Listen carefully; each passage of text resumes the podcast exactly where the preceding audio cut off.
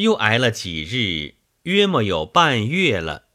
那婆娘心猿意马，按捺不住，巧弟唤老苍头进房，赏以美酒，将好言抚慰，从容问：“你家主人曾婚配否？”老苍头道：“未曾婚配。”婆娘又问道：“你家主人要拣什么样的人物才肯婚配？”老苍头戴罪道。我家王孙曾有言，若得像娘子一般风韵的，他就心满意足。婆娘道：“果有此话，莫非你说谎？”老苍头道：“老汉一把年纪，怎么说谎？”婆娘道：“我央你老人家为媒说和，若不弃嫌，奴家情愿服侍你主人。”老苍头道：“我家主人也曾与老汉说来道，一段好姻缘，只爱师弟二字，恐惹人议论。”婆娘道：“你主人与先夫原是生前空约，没有北面听教的事，算不得失地。又且山僻荒居，邻舍罕有，谁人议论？”你老人家势必委屈成就，叫你吃杯喜酒。老苍头应允。临去时，婆娘又换转来嘱咐道：“若是说的允时，不论早晚，便来房中回复奴家一声，奴家在此专等。”老苍头去后，婆娘悬悬而望。笑堂边张了数十遍，恨不能一条细绳缚了那俏后生俊脚，扯将入来搂坐一处。将及黄昏，那婆娘等得个不耐烦，黑暗里走入笑堂，听左边厢声息，忽然灵座上作响，婆娘吓了一跳，直到亡灵出现。急急走转内室，取灯火来照，原来是老苍头吃醉了，直挺挺的卧于灵座桌上。婆娘又不敢嗔责他，又不敢生唤他，只得回房挨更挨点，又过了一夜。次日见老苍头行来步去，并不来回复那话。婆娘心下发痒，再唤他进房问其前世。老苍头道：“不成，不成。”婆娘道：“为何不成？莫非不曾将昨夜这些话铺货明白？”老苍头道：“老汉都说了，我家王孙也说的有理。他道：娘子容貌自不必言。”未拜师徒亦可不论，但有三件事未妥，不好回复的娘子。婆娘道：“哪三件事？”老苍头道：“我家王孙道，堂中现摆着个凶器，我却与娘子行吉礼，心中何忍？且不雅相。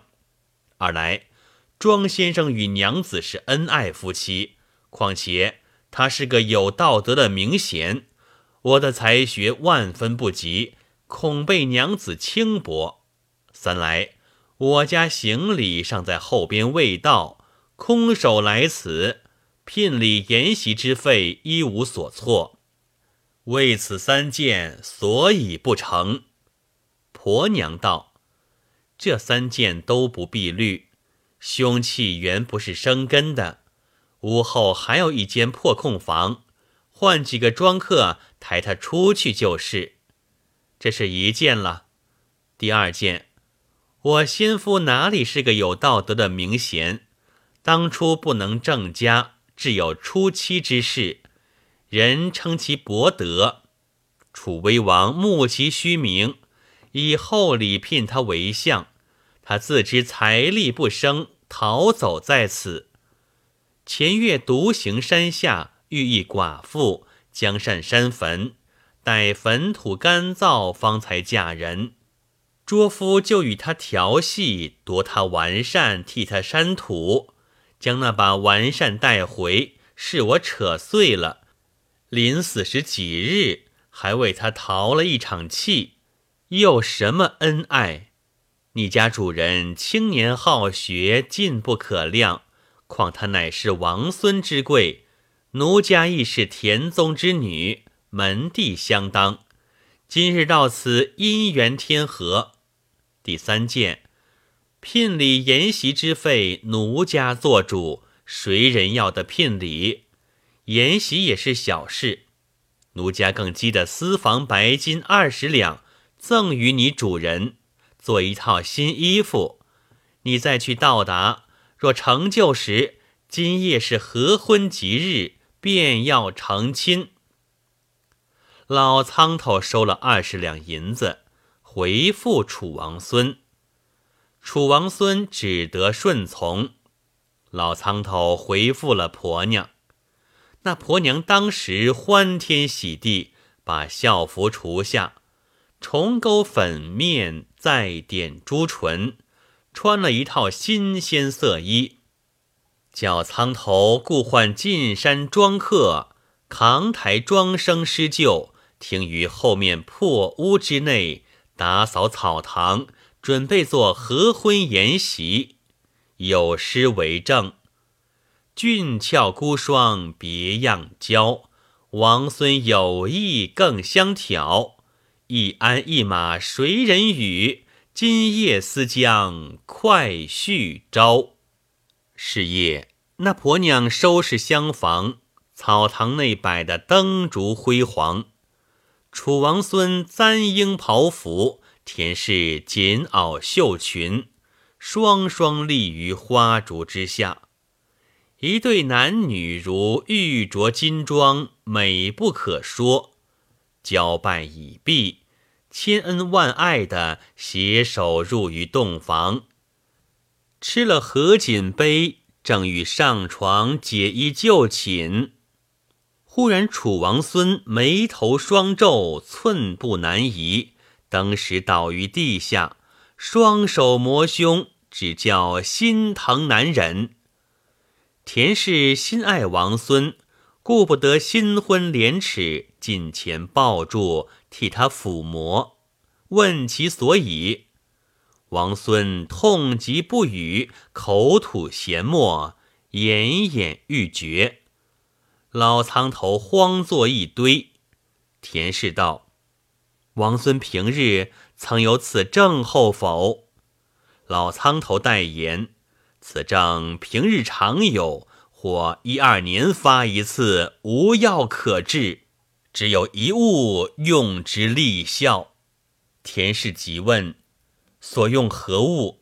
老苍头道：“太医传一奇方，必得生人脑髓，热酒吞之，其痛立止。平日此病举发，老殿下奏过楚王，拨一名死囚来，负而杀之，取其脑髓。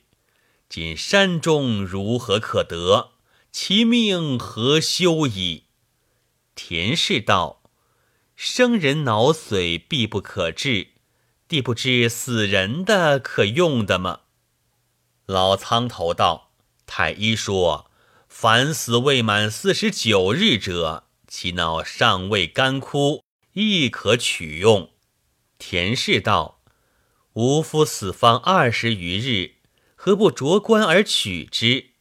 老苍头道：“只怕娘子不肯。”田氏道。我与王孙成其夫妇，妇人以身侍夫，自身尚且不惜，何有于将朽之骨乎？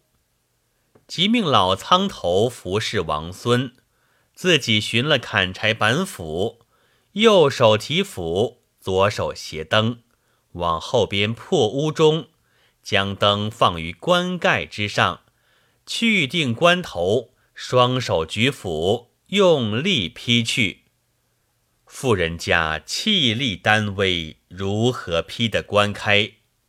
有个缘故，那庄周是达生之人，不肯后练，铜棺三寸，一斧就劈去了一块木头，再一斧去，棺盖便裂开了。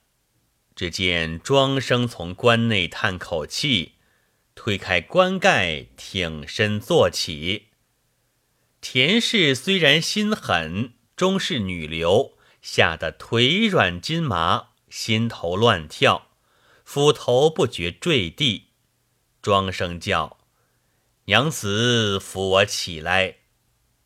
那婆娘不得已，只得扶庄生出关。庄生携灯。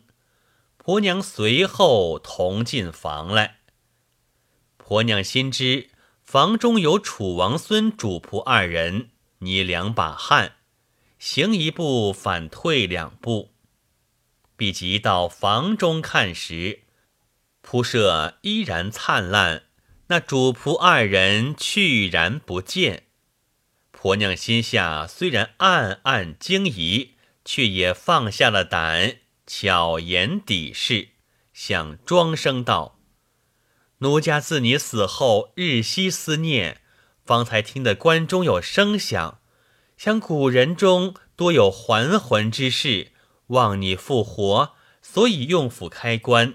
谢天谢地，果然重生，实乃奴家之万幸也。”庄生道：“多谢娘子厚意，只是一件。”娘子守孝未久，为何紧袄绣裙？婆娘又解释道：“开棺见喜，不敢将胸服冲动，全用锦绣以取吉兆。”庄生道：“罢了，还有一节，棺木何不放在正寝，却撇在破屋之内？难道也是吉兆？”婆娘无言可答。庄生又见杯盘罗列，也不问其故，叫暖酒来饮。庄生放开大量，满饮数功。那婆娘不答食物，指望微热老公重做夫妻，紧挨着酒壶，撒娇撒痴，甜言美语，要哄庄生上床同寝。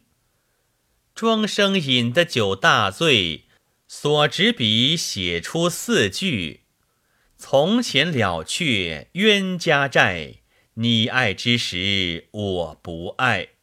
若重与你做夫妻，怕你巨斧劈开天灵盖。”那婆娘看了这四句诗，羞惭满面，顿口无言。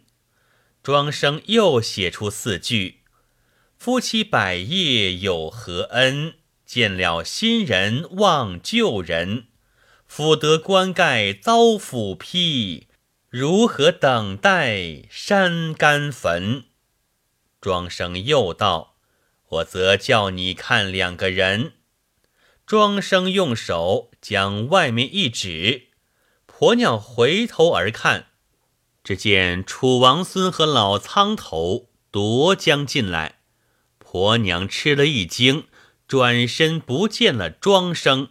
再回头时，连楚王孙主仆都不见了，哪里有什么楚王孙老苍头？